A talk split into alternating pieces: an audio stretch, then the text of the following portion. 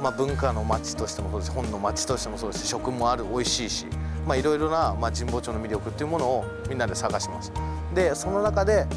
やっぱり神保町でアートライブラリーやろうということになりましたね。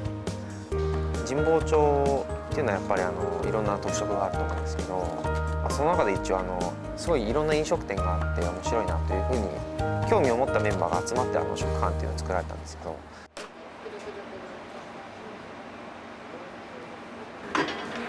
れで右にグッと。よいしょ。でカップを。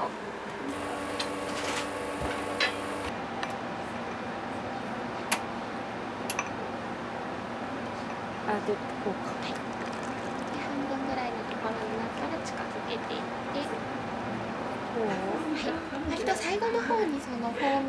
と言われてる泡の部分が溜まってるのでそれをイメージとしてこれをグッと上げて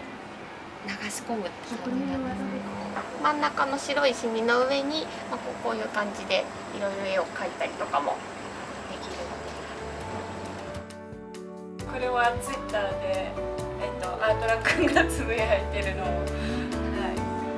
アートラくん役は結構主要人物はいるんですけど。ああそうなんだ。やっぱり主なのはチラシを配ることと、まあ、あとあのツイッターでもいろいろとあのアートラくんっていうキャラクター、まあ、アカウントを作ってつぶやつぶやいてたんですけど今日それを見て来てくださった方もいらっしゃったんで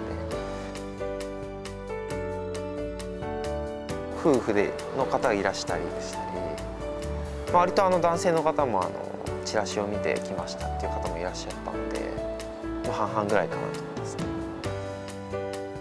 結構ありきたりではあると思うんですけど人とのつながりがすごいできたなと思って多分こういう活動をやらなかったら出会わなかった人ってたくさんいると思うんですね。まあ多分普通のゼミに入ってまあ論文とか書いてたら出会わなかっただろうなっていう人が多かったし、まあ、あのレグミの店主さんとかもそうですけど、まあ、そういった人とのつながりができたっていうのは結構大きかった。